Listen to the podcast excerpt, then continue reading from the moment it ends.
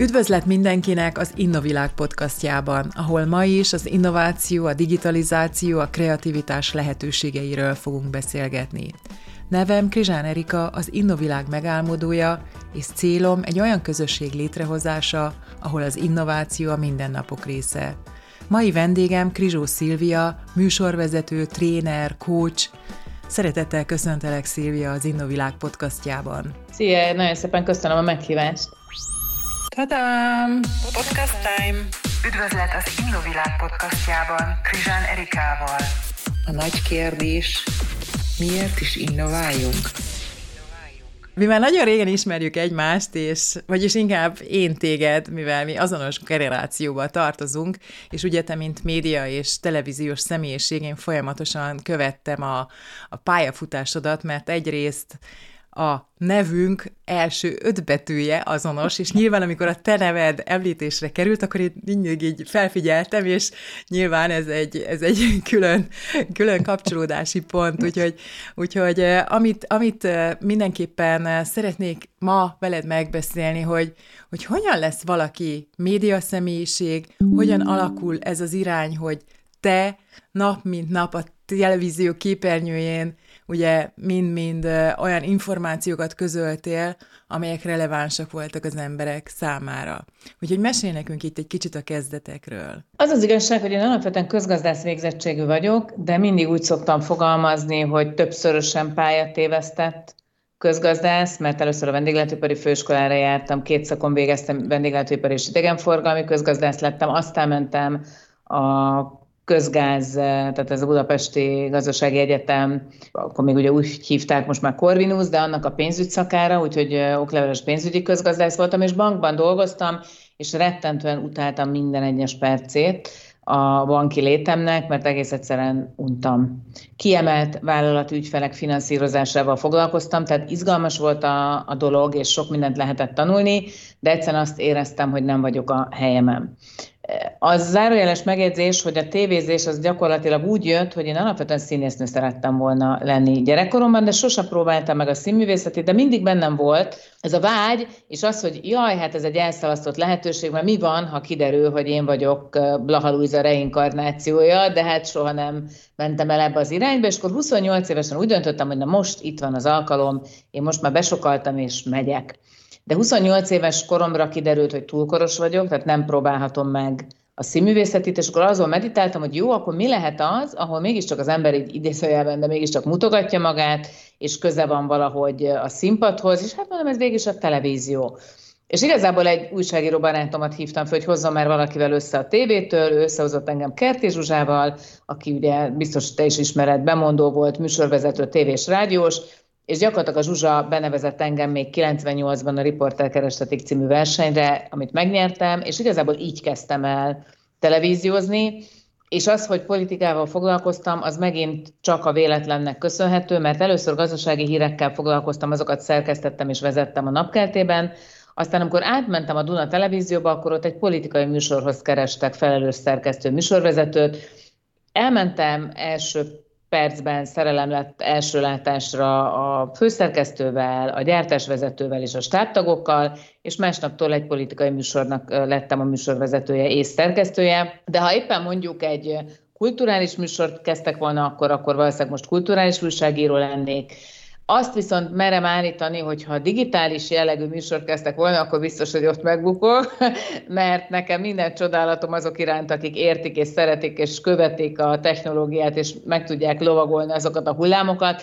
Na, hogy mondjam, én a, ebben az értelemben mondtad, hogy mi egy generáció vagyunk, de én szerintem valahol egy csalás történhetett, mert én szerintem én valahogy egy előző generációból keveredhettem mégiscsak ide, mert nekem azért a technológia, mint olyan, azért hagy elég eh, sok kérdőjelet maga után. És akkor utána ugye tehát hatalmas nem csak az, hogy Pulitzer-díjas, hanem ugye eh, Prima-díjjal kitüntetett személyiség vagy, és utána hogyan történt az, hogy mégis egy ilyen váltás következett az életedben? Sok minden van ennek a hátterében, hát egyrészt vannak a 2010-es választások, ami után megváltozott a hazai politikai paletta, és én nem nagyon akarok politizálni, mert nyilván ez a műsor nem erről szól, de mindesetre 2011-re kiderült, hogy nem nagyon értékelik azokat a kérdéseket, amiket én felteszek a politikusoknak, és gyakorlatilag egy légüres térben találtam magam a televízióban. De közben hozzáfűzöm, hogy én mindig hittem a, a több lábon állásban, és én már akkor is, amikor még javában tévéztem, én már csináltam tréningeket. Tehát én nagyon sok média tréninget tartottam üzletembereknek, politikusokkal nem dolgoztam. Tudatosan, mert nem szerettem volna olyan helyzetbe kerülni, hogy előző nap megmondom, hogy hogyan lehet eh, kikerülni a kérdést, majd utána én szembesülök vele a stúdióban. És aztán minek után nagyon sokat dolgoztam eh, trénerként eh, különböző médiatréningekben, aztán prezentációs tréningekben, én azt gondoltam, hogy nekem is, én folyamatosan fejlesztem magamat, és azt gondoltam, hogy a tréningeimbe be tudok vinni egyéb ismereteket, úgyhogy elvégeztem egy coaching iskolát. De akkor még javában műsorvezető voltam, de közben elkezdtem már coachingokat is csinálni első számú vezetőknek. És aztán valahogy azt szoktam mondani, hogy ez volt nekem igazából a hobbim, és a műsorvezetés, a televíziós újságírás volt a fő tevékenységem. Aztán amikor kiderült, hogy ott nem nagyon van rám szükség, akkor, akkor változtattam a dolgon, és ez lett a fő, tehát a trénerkedés, coaching folyamatok vezetése, és aztán lett egy színházi talkshow, amiből aztán lett egy tévéműsor, és akkor az lett igazából a hobbi. Na, akkor mesélj nekünk erről a tréningről, tehát hogy, hogy hogyan lesz valaki jó kommunikátor, hogyan lesz valaki jó vezető, mert nyilván a vezetői személyiségeknek egy kulcskérdése, hogy mennyire tudom kommunikálni azokat a talán stratégiai vagy motivációs tényezőket, amelyek egy cég életében szükségesek. Minden az önismerettel kezdődik. Én ki találtam egy, egy nyelvet, és azt elneveztem az őzés nyelvének. És ez olyan szavak együttese, amelyek őbetűvel kezdődnek. Ennek az első szava az önismeret.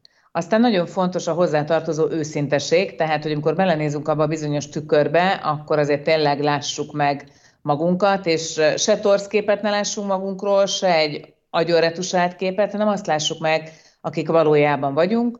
Én ebben tudok kócsként és trénerként segíteni azoknak a vezetőknek, akikkel együtt dolgozom. Tovább megyek, nagyon sokszor sokkal több dolgot látok beléjük, és sokkal jobban észreveszem az ő egyediségüket, mint ő maguk, mert az ember hajlamos néha, ha már őszint akar magával lenni, akkor a hibáit próbálja első körben felnagyítani, de szerintem ez se vezet túl sokszor előre. Aztán nagyon fontos az önértékelés, hogy a megfelelő helyen értékeljük saját magunkat, mert ez kell ahhoz, hogy becsüljük is magunkat, és ez kell ahhoz, hogy elfogadjuk, hogy ez az önelfogadás. És amikor ez mind megvan, szerintem abból lehet építkezni, és az adja meg az embernek az önbizalmát, mind vezetőnek, mind, mind magánszemélyként is egyébként. És ha megvan az önbizalom, akkor utána lehet beszélni az önazonosságról. És szerintem az a legfőbb vezetői erény, ha valaki önazonosan tud vezetni, és önazonosan tud kommunikálni, de nyilván, és akkor most jön az, hogy, hogy milyen technikák vannak, hogy az önkifejezés módja is ezen az önazonosságon alapuljon, hiszen egyébként pedig nem lesz hiteles.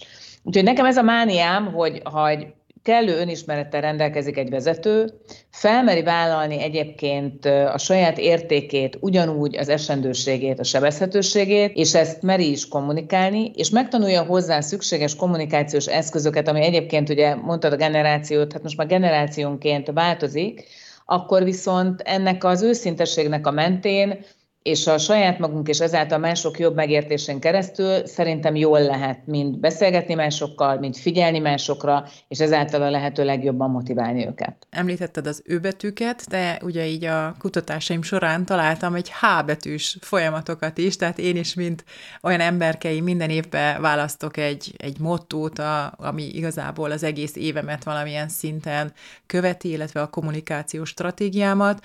Ugye tavaly ez a People First, Technology second, ugye én nemzetközi területen mozgok, és az idén az a curiosity drives innovation, tehát hogy, hogy a kíváncsiság hajtja, vagy hogy határozza meg az innovációs irányt. Tehát, hogy, hogy mennyire uh, fontos az, az, hogy kíváncsiak maradjunk abban a világban, ami talán egy kicsit ilyen krízisekkel teli világ, és, és mégis, tehát ahogy említetted, hogy mennyire fontos a, a személyiség, az önismeret, és te, ahogy találtam, tehát itt nem csak az ő betűk, hanem a H betűk is, amely hitelesek, hatásosak, hatékonyak, úgyhogy ez a kettőnek a összefüggése, tehát egy kicsit a hitelességet már az önismerettel talán összekapcsoltad, de ezt hogy látod, ezt a, ezt a kettő világot? Ugye ezt próbálom összehozni, hála jó Istennek, hogy általában sikerül. Én azt gondolom, hogy hogy nagyon sokan vagyunk, és nekem nagyon tetszik az a szlogen, amivel kezdtél, mind a kettő alapvetően. Az elsőben még talán jobban is, nem, nem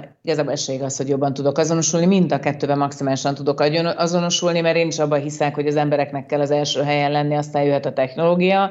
Még akkor is, hogyha most ez picit változni látszik, és néha engem rémülettel töltenek el azok a hírek, amit a technológia világából olvasok, de azt is gondolom egyébként, hogy azoknak az embereknek pont ugyanezt kell érezniük, akikkel a vezetőknek dolguk van. Ha ők elhiszik, hogy ők fontosak a saját vezetőik számára, ha elhiszik, hogy ők nem csak költségtényezőként vannak a könyvekben, hanem forrásként, akkor, akkor máshogy fognak hozzáállni a céges dolgokhoz, akkor elvárható, és meg is tapasztalható, hogy lojálisabbak lesznek, és ha nem is az életüket és a vérüket áldozzák a cégért, de minden esetre a tudásukat, a szorgalmukat és a tenni akarásukat oda tudják tenni. És egyébként ez, ez egy, egy most idézőjelesen sima, egyszerű munkavállaló számára is magát a hitelességét jelenti. A hatásosságon én azt értem, hogy amikor az ember tudja, hogy mit szeretne elmondani, azt úgy kell elmondani, hogy azok is értsék, akikhez beszélni szeretnénk. És ez megint csak arról szól, hogy hogyan tudunk mi egy nyelvet beszélni azokkal, akikkel dolgunk van. Mert ha nem egy nyelvet beszélünk, és itt most nem arról beszélek, hogy valaki angolul, vagy németül, vagy magyarul, vagy spanyolul, vagy éppen nem tudom, kínaiul beszél, hanem hogy a saját nyelvén is vannak olyan kifejezések, amiket a másik ért, vagy ő szeret azon a nyelven kommunikálni, akkor azt kell használni, mert akkor fogsz tudni eljutni a megfelelő fülekbe, a megfelelő módon. Ez már a hatásgyakorlás kérdése, és azt gondolom, hogy lehet az ötlet a lehető legjobb, de ha azt nem tudjuk jól elmondani, akkor azt nem fogják megérteni. Nekem az a mániám, és a tréningeimben mindig el szoktam ezt a mondatot mondani, hogy az emberek embereket vesznek. Ha hisznek neked, ha hitelesnek tartanak, akkor el fogják fogadni azokat a dolgokat, amiket te mondasz, és akkor kapcsolatba fognak veled kerülni. És ez most teljesen mindegy, hogy milyen típusú kapcsolat, hogy a vezető a munkatársával, vagy éppen egy cég a potenciális ügyfelével, vagy a már meglévő üzletfelével társalók. Nyilván, hogyha hisznek neked, akkor el fogják fogadni tőled azt a tudást, azokat az információkat, azt a terméket vagy szolgáltatást, amit te adni tudsz. Ha már hatékonyságról beszélünk, akkor meg az egy nagyon érdekes dolog, hogy ebben a mai felgyorsult világban egyrészt hozzászoktunk, hogy mindent azonnal kapunk, de ahhoz is hozzászoktunk, hogy ha lehet, akkor a lehető legkisebb befektetéssel, mind időben, energiában, pénzben a lehető legnagyobb hasznot érjük el. És még egyszer utalnék arra, hogy ugye mondtad, hogy mi egy generáció vagyunk, ugye mi az X-esek vagyunk, és egyébként az X generációtól kezdődve van az, és az egyre jobban megjelenik már a Z generációnál, aztán persze az alfáknál meg pláne, hogy mindent a hasznosság oldaláról közelítenek. Tehát ha valaki valamit hasznosnak talál, akkor azzal foglalkozik, akkor arra kíváncsi, hogy téged idézzenek, ha nem találja hasznosnak, akkor nem foglalkozik vele.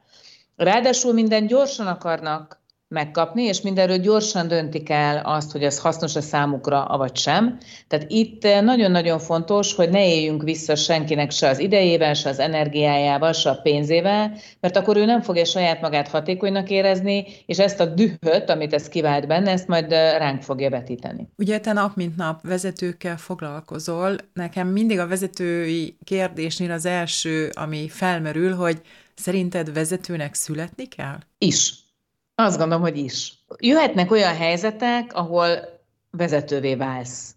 Anélkül, hogy észrevennéd, vagy anélkül, hogy törekedtél volna erre a szerepre. Vannak, akiknek tényleg vele született képessége és tehetsége van abban, hogy másokat vezessenek. De egyébként nem feltétlenül jelenti számomra azt, hogy valaki vezető, hogy vezető pozícióban van. Mert az is lehet vezető, aki úgy véleményvezér, hogy meghallgatják és követik őt. Tehát ebben az értelemben te is vezető vagy, hiszen olyan témákat hozol be, ami mások számára érdekes, és egy közösséget építesz, és ennek a közösségnek te vagy a vezetője.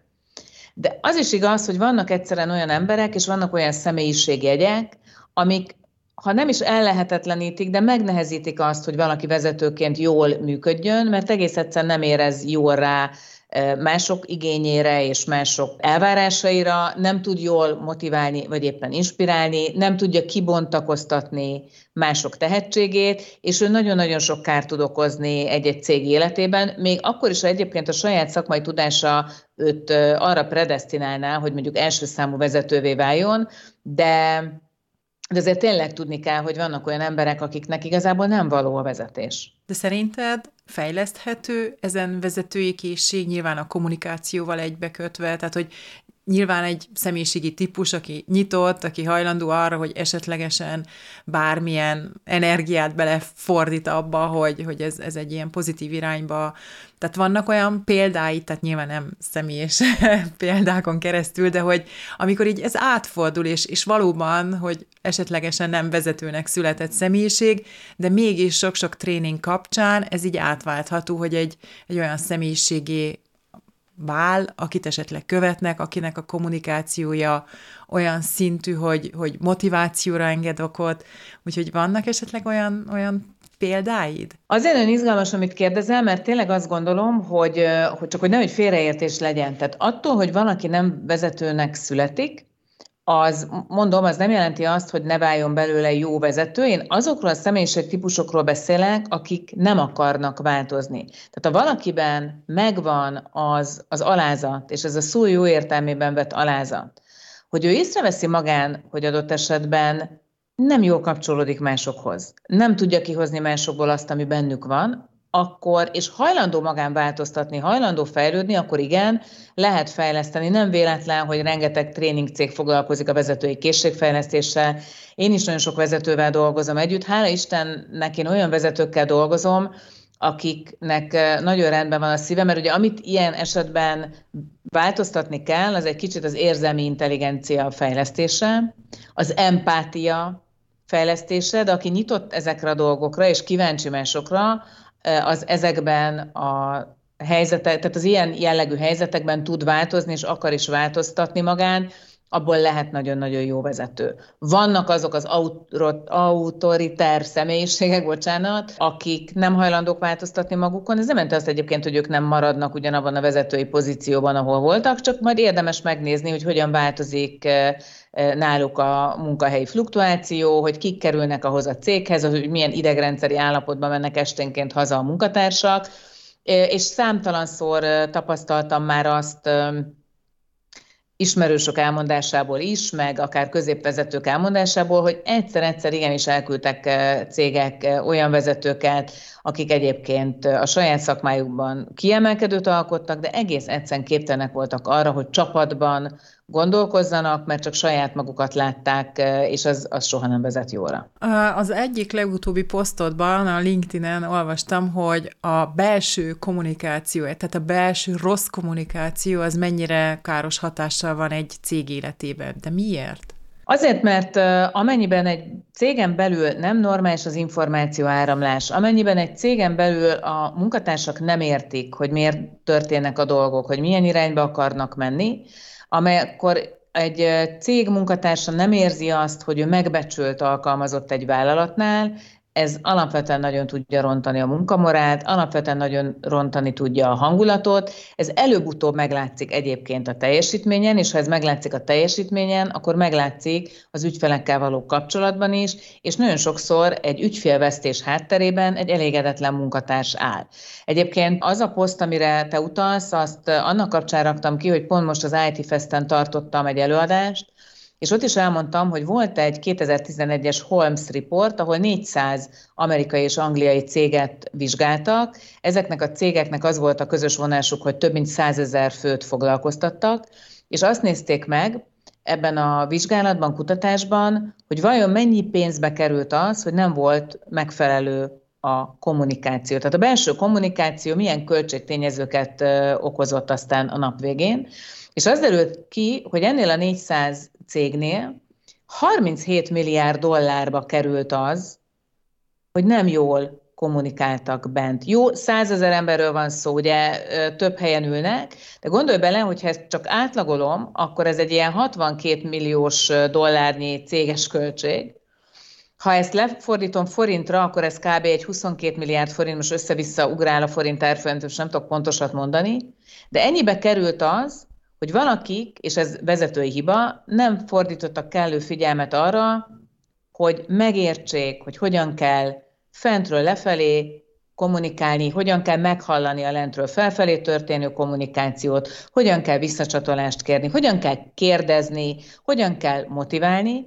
És volt egy másik kutatás, ami meg azt mutatta, hogy ha egy cégen belül a, a munkatársak elégedettek azzal, hogy a kommunikáció zajlik, ott 5 év átlagában 47%-kal több hozamot tudnak biztosítani azok a cégek a részvényeseknek. Mert ugye a nap végén a kommunikáció az, az csak egy fogalom, de a nap végén ez azt jelenti, hogy te mit érzel akkor, amikor valakivel beszélgetsz, akár egyirányú, akár kétirányú beszélgetésről van szó, és hogyha alkalmatlannak tartják a munkavállalók azt a fajta stílust, vagy azokat a csatornákat, ahogy, ahol és amin keresztül a, a vezető velük beszélget, idézőjelben, akkor ez nagyon sok mindenben meg fog látszani negatív értelemben. Látsz különbséget a elvárásokban, tehát itt ugye a különböző generációk elvárásaiban, ami a kommunikációt illeti. Tehát, hogyha egy céget vizsgálunk, tehát itt uh, nyilván már most körülbelül olyan, úgy gondolom, tehát ilyen egyszerre most olyan három generáció van a a, a munkapiacán. Tehát látsz olyat, hogy, hogy esetleg ez, ez változtatni kell, vagy esetleg a stílus, mert ugye ez a hogyan, tehát hogy arra még visszatérnék, hogy te hogyan látod, hogy hogyan kell ma kommunikálni egy cégnek. Mindenképpen, és ezt, ezt teszi nehézkessé, nagyon személyre szabottan, és uh, igazából, ha belegondolsz, akkor most már egyébként az is van, hogy nem csak három generáció van együtt, hanem akár négy, sőt, akár még öt generációnak is együtt kell működni, mert mondjuk a baby boomerek, akik 45 után születtek, vannak közülük még mindig, akik még ott vannak a munkaerőpiacon, nyilván ők jóval kevesebben vannak, de mondjuk akár tulajdonosként, egy cég életében jelen tudnak lenni, és hatnak annak a cégnek az életére, hogyha most nem éppen multinacionális váltokat nézek. Aztán az Z-generáció már abszolút ott van a munkaerőpiacon, ugye ők a 2000 után születettek, akik aztán tényleg mindent a hasznosság oldaláról közelítenek, és náluk azért, hogy mondjam, a magánélet munka egyensúly, munkahelyi élet egyensúly az eltolódik inkább a magánélet irányába. Ugye nálunk X-eseknél ez, ez még azért fordítva volt. Ha ott nézed az Y generációt, akik a 80-as években születtek, ők például sokkal kevésbé szeretnek beszélgetni, ővelük sokkal jobb képekben kommunikálni, azt jobban értik és jobban szeretik azt a nyelvet. Tehát, hogy ebben az értelemben nagyon nehéz a vezetők dolga, hiszen egyszerre több generációt kell megszólítani, nem lehet mindig mindenkit ugyanazokon a csatornákon keresztül elérni, nem lehet mindenkinél ugyanazokat a szavakat használni. Tehát ebből az következik, hogy nagyon-nagyon személyre szabottnak kell lenni. Most persze azt szeretném leszögezni, hogy ezért ezek a generációs jegyek, ezek holisztikusan értendők, tehát nyilván egy-egy generációban is vannak olyanok, akik teljesen másfajta módon kommunikálnak, vagy másfajta módon fogadják be az információkat, csak így általánosítani tudunk, de az biztos, hogy a kommunikáció abba az irányba változott, hogy az általánosítás irányából el kellett menni a személyre szabadság irányába, van, akikkel a négy szemközti kommunikáció vezet előre, van, akik szívesen olvassák a belső e-mail leveleket, e, számtalan internet csatorna van a vállalatoknál, tehát hogy ebben az értelemben nagyon sokféle módon kell és lehet kommunikálni, és szerintem aki ezt jól tudja csinálni, aki megért egyébként a különböző igényeket és elvárásokat,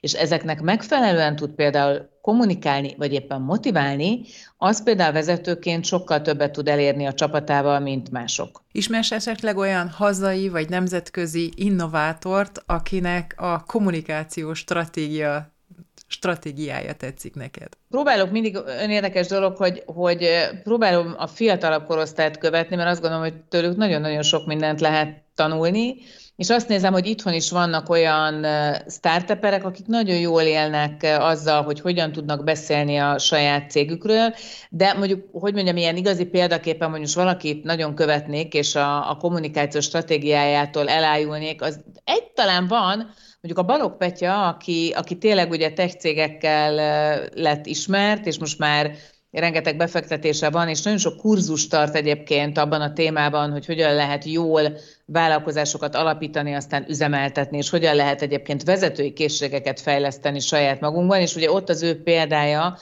beleértve a hibáit, a kudarcait és természetesen a sikereit. Őt például lenyűgözve nézem, mert őle tényleg azt gondolom, hogy hogy nem csak beszél róla, hanem csinálja is, és, és tényleg elképesztő módon jól veszi a ritmust, és jó ritmusérzékkel szólít meg másokon. Tehát ő például ott van a TikTokon is, én például nem vagyok rajta, tehát nem is igazán követem, mert ebben az értelemben én egy picit mondom, hogy le vagyok maradva a saját generációmtól, de például őt így, így példaként biztos, hogy szívesen megemlítem. És mi a véleményed, hogyha esetleg a nemzetközi piacokra tekintünk ki, ugye, tehát az Apple alakításakor ugye a Steve Jobs, ő nagyon nyitott kommunikációt mint stratégiát használta Apple-nek a bevezetéséhez, illetve ugye most a, ha a kortárs innovátorokat nézzük, akkor Elon Musknak van egy nagyon speciális kommunikációs stratégiája, ami nyilván, tehát nyilván egy marketingeszköznek is figyelembe lehet venni, és használja is. Mi a vélemény egy ide a nemzetközi, kicsit talán agresszívabb, talán, egy kicsit ilyen magamutogatós, talán egy kicsit más ez az amerikai stílus, mint talán mi itt Közép-Kelet-Európában, ugye a, a kommunikációt, illetve a marketinget használjuk. Steve Jobsnak bevált, Steve Jobsnak az is jól állt, hogy felele rohangált a színpadon, ő mondjuk viszintesen, tehát nem úgy, mint a pókafalon, de hogy, hogy neki jó volt, és tényleg az apple kapcsolatban el lehet mondani, hogy az, az egyszerűen a marketing diadalat, tehát ez nem, nem kérdés. Az Elon Musk nekem már felvett kérdéseket, az ötleteitől néha én be hogy valljam, hogy kiütéseket kapok, de most ez egy másik történet, és néha nem is mindig gondolom azt, hogy, hogy amikről ő beszél, vagy azokról a, az újításokról, meg az a, arról a sebességről, ami velő működik, és amivel ő működtetni próbálja a cégeket, én nem vagyok teljes mértékben meggyőződve, hogy ez viszi a mi világunkat előre. Nagyon sokszor azt gondolom, hogy, hogy néha jó lenne egy picit lelassítani úgy mindent, hogy úgy meg, megmaradjunk egyébként ezen a földön valahogy egyáltalán megmaradjunk, de hogy így embernek meg emberinek. Tehát, hogy a kettőjük kommunikációt például össze kellene hasonlítanom, akkor a Steve Jobs nyilvános megjelenései nekem szimpatikusabbak. Hozzáfűzöm, ez egy nagyon érdekes dolog, és tulajdonképpen ellentmondok magamnak, mert sok mindent lehet állítani a Steve Jobsról, de hogy ne lett volna önazonos, azt nem. De mondjuk azért az ő személyiségéről én elolvastam az önéletrajzi könyvét, elolvastam a, a, egy csomó cikket vele kapcsolatban, megnéztem azt a filmet, ami az életéről készült, és mondom őszintén, hogy azért az, hogy, hogy idézőjelben hány tetem kellett ahhoz, hogy az Apple ma az legyen, ami, ez azért árnyalja a képet. Ugyanakkor ma egy digitalizációs világban élünk. Látod esetlegesen, hogy a kommunikációs stratégiák változnak?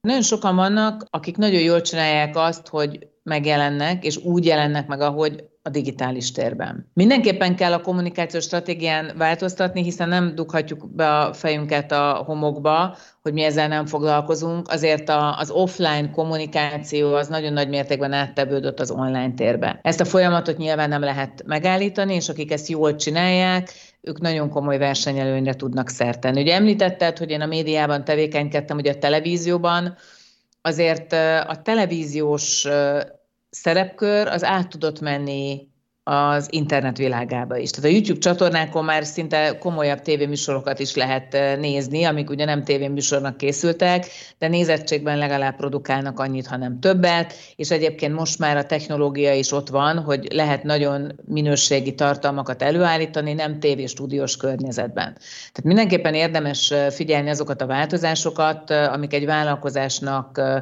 a, a, a további létét támogatni tudják. Hozzáfűzöm, hogy ebből a szempontból én megint csak azt mondom, hogy én nem haladok elő iramban és ütemben a korral. Mert én egy abszolút offline személyiség vagyok, tehát nekem nagyon-nagyon fontosak a személyes találkozások, nagyon fontos az, hogy amikor tréninget tartok, akkor egy helyen legyünk, egy időben legyünk, mert egész egyszerűen az a fajta energia, ami ott abban a térben tud áramlani, az valami teljesen más alkotóerőt jelent, mint az, amikor csak így a digitális térben vagyunk együtt, Miközben láttuk, ott volt a COVID, ha valaki nem tudott lépést váltani, és nem tudott megjelenni a digitális térben, akkor gyakorlatilag el tudott tűnni. Tehát ebből a szempontból nyilván a kommunikációnak is abszolút át kell tevődni arra a térre, és hála Istennek vannak nagyon jó szakemberek, akik ebben mindenképpen tudnak segíteni. Említetted az elején, hogy közép- és nagyvállalati vezetőkkel, cégekkel foglalkozol. Tehát, hogyha valaki egy talán stratégiai szinten is a kommunikációt a cégénél igazából komolyan veszi, akkor ő jelentkezik nálad, és hogyan zajlik, tehát hogyan építitek fel, tehát mi az a konkrét lépés, amiben te tudsz segíteni, hol vannak azok a kapcsolódási pontok, amelyek már esetlegesen az adott cégnél meglévő kommunikációs stratégiák, hogyan tudod esetleg ezt a céget az egy jelen szintről egy következő szintre emelni. Ugye én kétféle dolgot csinálok, ami nálam jóval hangsúlyosabb, az a vezetői kommunikációnak a fejlesztése. Tehát ez arról szól, hogy ha egy vezető úgy érzi, hogy ő egyébként bizonyos hiányosságokkal vagy nehézségekkel küzd akkor, amikor nyilvánosan kell kiállni a kollégái elé. Vagy éppen ugye az, hogy nagyon sokszor, mert tényleg az intraneten videókat kell továbbítani a munkavállalók felé, és egy, egy vezető egyszer rosszul érzi magát, hogy kamerákba kell beszélnie, hogy mikrofont kell használnia. Én abban tudok segíteni, hogy hogyan tudja a saját személyiségét jobban átvinni akkor, amikor nyilvánosan beszél. Aztán, amikor arról van szó, és itt jövök be a képbe a másik oldalon, hogy mondjuk változásokat kell kommunikálni a szervezetben, akkor felsővezetőkkel és a felsővezetői szinten dolgozom együtt, aztán a középvezetőkkel, hogy azt nézzük meg, hogy hogyan lehet egy egységes kommunikációs stratégiát kialakítani, hogy egyébként milyen csatornákat kell vállalaton belül, illetve vállalaton kívül használni, hova kell a hangsúlyokat tenni adott esetben máshová, mint ahova addig tették, az már egy másfajta munka, és erre is nagyon nagy igény van, de hogy én így holisztikusan szeretem nézni a dolgokat, tehát az nagyon-nagyon fontos, hogy mi egy kommunikációs stratégia, de hogyha azt nem tudjuk megtölteni abban az értelemben tartalommal, hogy valaki ezeket jól tudja a külvilág felé, és a külvilágon természetesen a belső céges világot is értem kommunikálni, akkor, akkor az a stratégia nem fog tudni megvalósulni. Tehát egyszerre kell megfelelni azoknak az írott szabályoknak, amit lefektetnek egy stratégiába, és azoknak az íratlan szabályoknak, ami arról szól, hogy oké, okay, de ezt el kell fogadtatni azokkal, akik ott dolgoznak nálatok, ezt el kell fogadtatni a külső partnerekkel, na nézzük meg, hogy ennek milyen technikái és ennek milyen eszközei vannak. Ugye te körülbelül szerintem olyan 30 éve vagy a üzleti világban, látsz itt ebben gyökeres változásokat, vagy igazából maga a kommunikáció, hogyan épít fel a cég, milyen stratégiát folytat, ez igazából mindig azonos szinten mozog, vagy esetlegesen itt az új világban, új, új környezetben, új technológiai lehetőségeket használva ez változik? Szerintem nagyon sokat változik, ugyanúgy, ahogy mi is nagyon sokat változunk. Tehát én azt gondolom, hogy összesen lehet hasonlítani azt, ami volt, nem tudom, 25 vagy 20 évvel ezelőtt azzal, ami most van. Ráadásul az, hogy ekkora zajban kell mindenkinek tevékenykedni, ez azt is jelenti, hogy valahogy ki kell tűnni és már nem lehet csak idézőjelben a tehetséggel vagy a teljesítménnyel kitűnni, mert van egy, egy nagyon régi politikai bombó, amit még Kosani Kovács Magda, az MSZP vallásügyi politikusa mondott annó, hogy nem elég tisztességesnek lenni, tisztességesnek is kell látszani, és ezt azért lefordítva az üzleti életre, vagy a kommunikáció nyelvére, nem elég jónak lenni, jónak is kell látszani. Én most nagyon őszinte leszek, én például nem szívesen láttatom ebben az értelemben magamat, én nem szeretek sokat beszélni arról, hogy mit csinálok, én csinálni szeretem a dolgokat.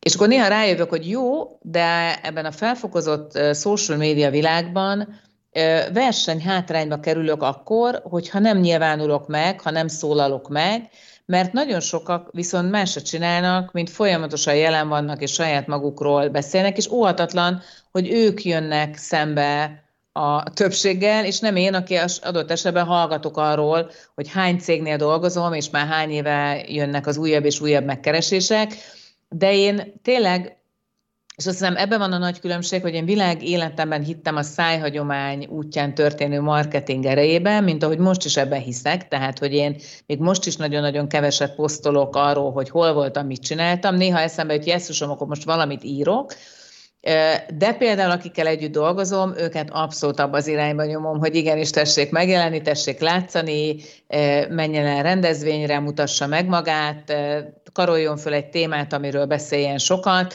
de én ezt nem gyakorlom. Tehát tudod, ez a tipikus a cipész és a cipő esete. Látsz esetleg összefüggéseket az innováció, a kommunikáció stratégiája között, hogy kik azok, akik jól csinálják, és mi kell ahhoz, hogy valaki ezt jól csinálja? Vízió. Tehát az, az, az, az a legfontosabb, hogy kell egy vízió. És kell egy olyan vízió, ami ezzel a realitás talaján mozog. Tehát, hogy én hiszek abba, hogy merjünk álmodni, abba viszont nem hiszek, hogy mindenki bármit megálmodhat, és az valóra válik. És ehhez megint visszatérek oda, amiről beszéltem az elején, hogy önismeretre van szükség. Tehát az embernek egyszerűen tisztába kell lenni a saját erősségeivel, tisztában kell lenni a saját korlátaival, és ezek a korlátok olyanok, hogy ezek egy része lebontható bizonyos tudás megszerzésével, vagy bizonyos képességek fejlesztésével, ha ezek egyébként alapjaiban bennünk vannak, és bizonyos részük pedig nem. És ha valaki sokat akar azon a részen dolgozni, ami egyébként nem mondjuk egy vele született képessége, vagy, vagy hiányosak az ismeretei, akkor szerintem nagyon-nagyon sokat tud ártani saját magának, mert hogyha meg arra fókuszálna, amiben ő igazán jó, amiben ő igazán kiemelkedőt tud nyújtani, akkor sokkal nagyobb dolgokat tudna elérni, és lehet, hogy nem azt az álmot, amit kerget, de valami sokkal nagyobbat akár. Ugyanez vonatkozik a cégekre, tehát ami a kérdésed megválaszolásával kapcsolatban eszembe jutott, az az, hogy igenis, ha valaki tud innovatív lenni, ez azt jelenti, hogy tényleg tud víziókban gondolkozni, ehhez egyébként kell egyfajta előrelátási képesség is, tehát egyszerűen valahogy meg kell érezni, hogy a folyamatok milyen irányba mennek, és rá kell azokra a hullámokra ülni, amik abba az irányba sodornak. Néha egyébként szerintem lehet sodródni is, mert még abból is nagyon sok minden kijöhet, és nyilván ahhoz kell egyébként jól megválasztani azt, hogy mikor szólalsz meg, van olyan, hogy egyébként nem kell megszólalni, egy darabig csöndben kell maradni, mert akkor nagyobbat fog szólni az, hogy éppen most megszólaltál. Említetted, hogy a héten vagy múlt héten voltál egy kerekasztal beszélgetésen, ahol nyilván a technológia és a technológián belül is a mesterséges intelligencia jelent meg. De hogyan látod ezt a technológiát, ha a kommunikáció területével kapcsoljuk össze? Most azért sohajtottam nagyon-nagyon mélyet, mert én félek. Nekem egyszerűen az, ami most a technológiában ugrásszerű változást jelent, ugye november óta vagyunk a ChatGPT bűvöletében. Akkor jelentek meg az első cikkek, nyilván régebb óta működik, és nyilván a mesterséges intelligenciának a különböző megjelenési formája, formái már nagyon régóta itt vannak, de valahogy én félek egyszerűen attól, hogy a gépek átveszik felettünk az uralmat. Tehát mm.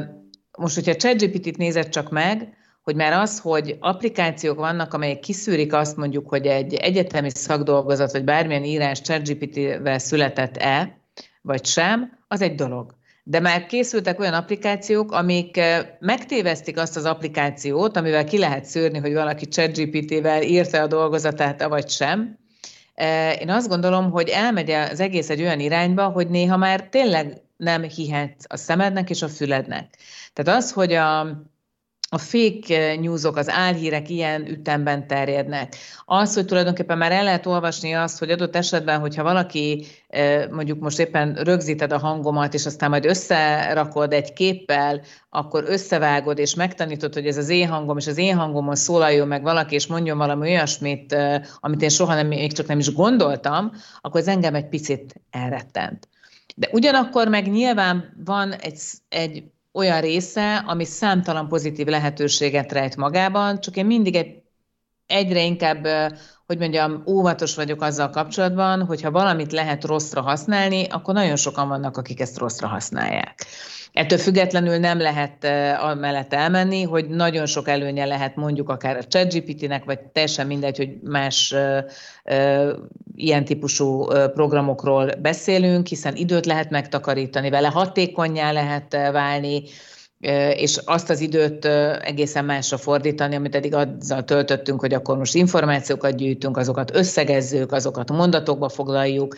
Tehát nagyon-nagyon sok lehetősége van, és élni lehet ezekkel a lehetőségekkel, csak én azért egy kicsit félek attól, hogy sokan lesznek, akik visszaélnek ezzel. Én igazából, tehát én pont a másik oldalát látom, hogy hogyan segítheti a mindennapokat, tehát akár ugye munkavállaló, akár cég irányból, akár vezetői szempontból, hogy ezek a technológiák pontosan a hatékonyság miatt, hogy esetlegesen, amit az elején említettél, hogy ugye az új generációk inkább a, a tehát ez a work-life balance, inkább ugye a life balance irányba szeretne elmenni.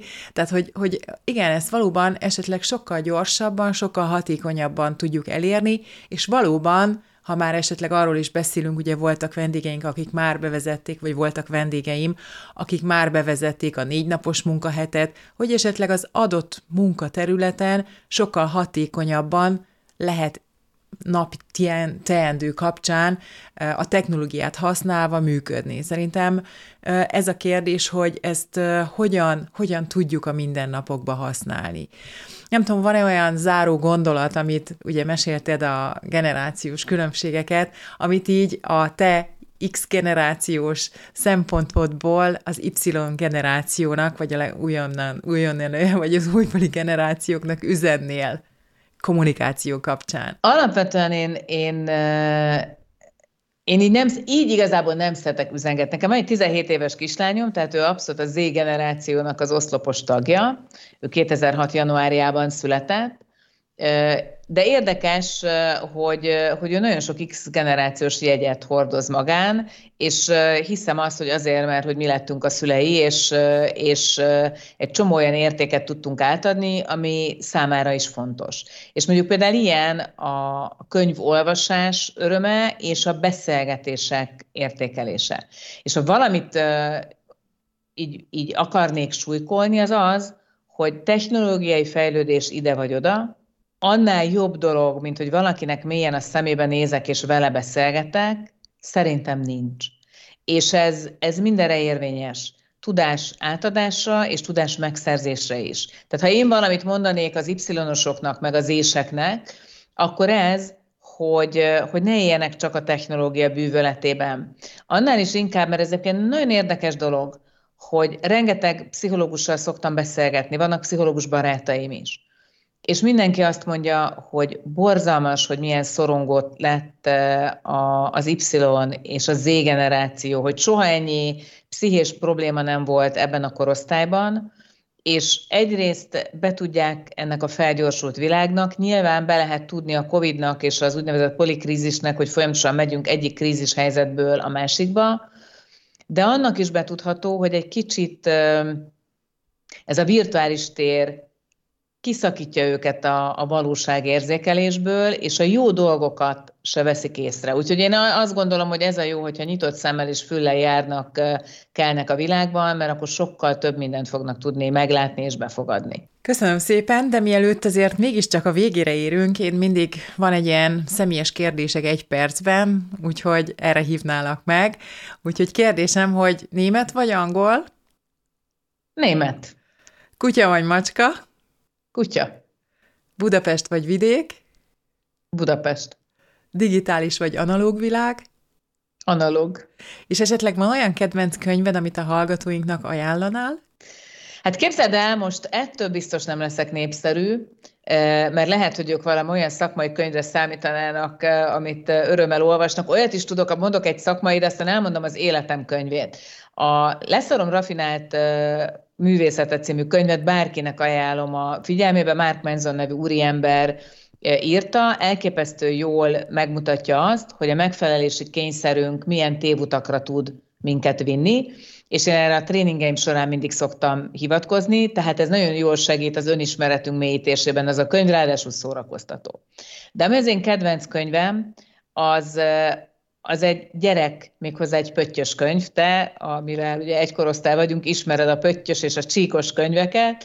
Ez egy pöttyös könyv, ez G. Szabó Judit Megérjük a pénzünket című könyve. És nekem ez azért a kedvenc könyvem, mert ezt egyébként felnőttként is szerintem nagyon szórakoztató elolvasni. Egy 13 éves kislány szemével mutatja meg a világot. Nyilván az őt körülvevő világot, ami ugye a mi gyerekkorunkra volt érvényes, de tele kellemes dolgokkal, poénokkal, szerelmekkel, kalandokkal, fájdalmakkal, vállásokkal, halálesetel, stb. stb., de mindezt egy olyan fantasztikus nyelven, hogy én emlékszem, hogy amikor én gyerek voltam, én 30, de minimum 30-szor olvastam el ezt a könyvet, de még gimnazistaként, és még felnőttként is, amikor Nagy Könyv című műsort csináltam a tévében, és kellett egy könyvajánló, én akkor is ezt ajánlottam. Úgyhogy ez bárkinek, aki csak arra vágyik, hogy egy picit kiszakadjon a hétköznapok szürkeségéből, olvassa ezt el. Köszönöm szépen, Szíri, a beszélgetést. Én köszönöm, Erika, hogy kíváncsi voltál a véleményemre. További inspirációt, ötleteket, motivációt szeretnél az innováció, digitalizáció, startupok világából, keres minket az Innovilág Facebook oldalán. Tudod, minden meg nem oldott probléma egy új lehetőség üzleti modellek kialakítására. Tadám! Podcast time! Üdvözlet az Innovilág podcastjában Krizsán Erikával. A nagy kérdés, miért is innováljunk?